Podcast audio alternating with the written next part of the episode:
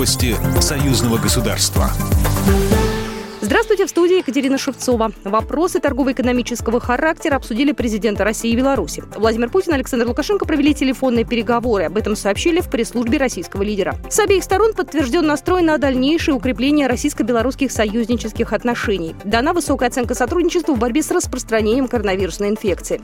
В этом контексте отмечено большое значение договоренности о поставках в Беларусь российской вакцины, говорится в сообщении Кремля. Стороны обсудили также проблематику урегулирования Нагорно-Карабахского конфликта конфликта. Телеграм-канал «Пул Первого», который ведет пресс-секретарь Александр Лукашенко Наталья Эйсман, сообщает, что стороны также обсудили перевалку белорусских грузов в российских портах, запуск БелАЭС, цены на нефть и газ на 2021 год, а также покупку Беларусью месторождения нефти на территории России. Следственный комитет по Минску возбудил уголовные дела в отношении администраторов оппозиционного телеграм-канала «Некста» Степана Путила и Романа Протасевича по факту организации массовых беспорядков в белорусской столице. Оба фигуранта объявлены в межгосударственный розыск, сообщили в пресс-службе ведомства. В ходе изучения информации, размещенной в указанных телеграм-каналах следствием, зафиксированы и приобщены к материалам уголовного дела неоднократные факты призывов к протестам, блокировки дорог, забастовкам, координации несанкционированных массовых мероприятий с указанием конкретных мест проведения, а также маршрутов передвижения уточнили в Минском следственном комитете.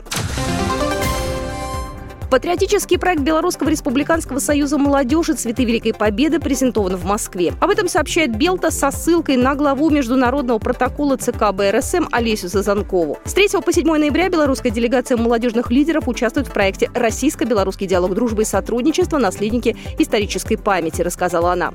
Уже состоялась встреча с руководителем Россотрудничества Евгением Примаковым, министром науки и высшего образования России Валерием Пальковым, а также представителями молодежных общественных объединений России. России.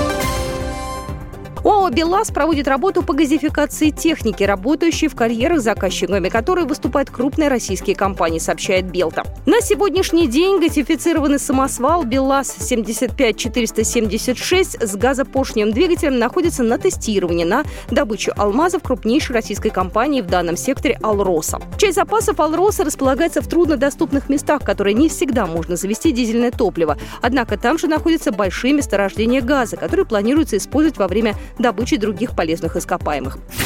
Программа произведена по заказу телерадиовещательной организации Союзного государства. По вопросу размещения рекламы на телеканале «Белрос» звоните по телефону в России 495 637 65 22. В Беларуси плюс 375 44 759 37 76.